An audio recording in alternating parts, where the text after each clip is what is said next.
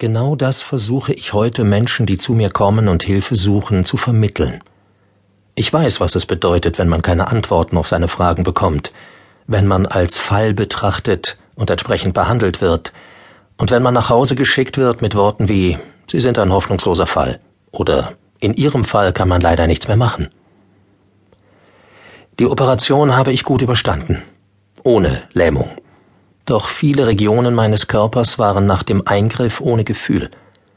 Hinzu kam, dass ich mich kaum bewegen konnte. Als mir die betreuenden Ärzte erklärten, dass sich das Rückenmark nicht regenerieren und ich deshalb nie wieder laufen würde, erwiderte ich mit voller Überzeugung, und ich werde wieder laufen. Mittlerweile weiß man, dass sich das Rückenmark regenerieren kann. Noch im Krankenhaus begann ich, Gott um Hilfe zu bitten. Ich stellte mir vor, dass er mir ein heilmachendes Licht schickt, das über den Kopf in meinen Körper einströmt und in mein Rückenmark fließt. Während ich betete, konzentrierte ich mich auf meine Rückenpartie. Ich wusste noch nicht einmal, wie lange ich so verharrte. Das fortwährende Gebet und die Versenkung in meinen Körper waren so intensiv, dass mir jegliches Zeitgefühl abhanden kam. Als ich aus der Meditation erwachte, fühlte ich mich erleichtert, ruhig und zuversichtlich, ohne dass ich das hätte erklären können. Es war einfach so. Im Verlauf der folgenden Wochen, die ich im Krankenhaus und anschließend in einer Reha-Klinik verbrachte, wurde diese Meditation ein fester Bestandteil meines Tagesablaufes. Und meine Hartnäckigkeit sollte belohnt werden.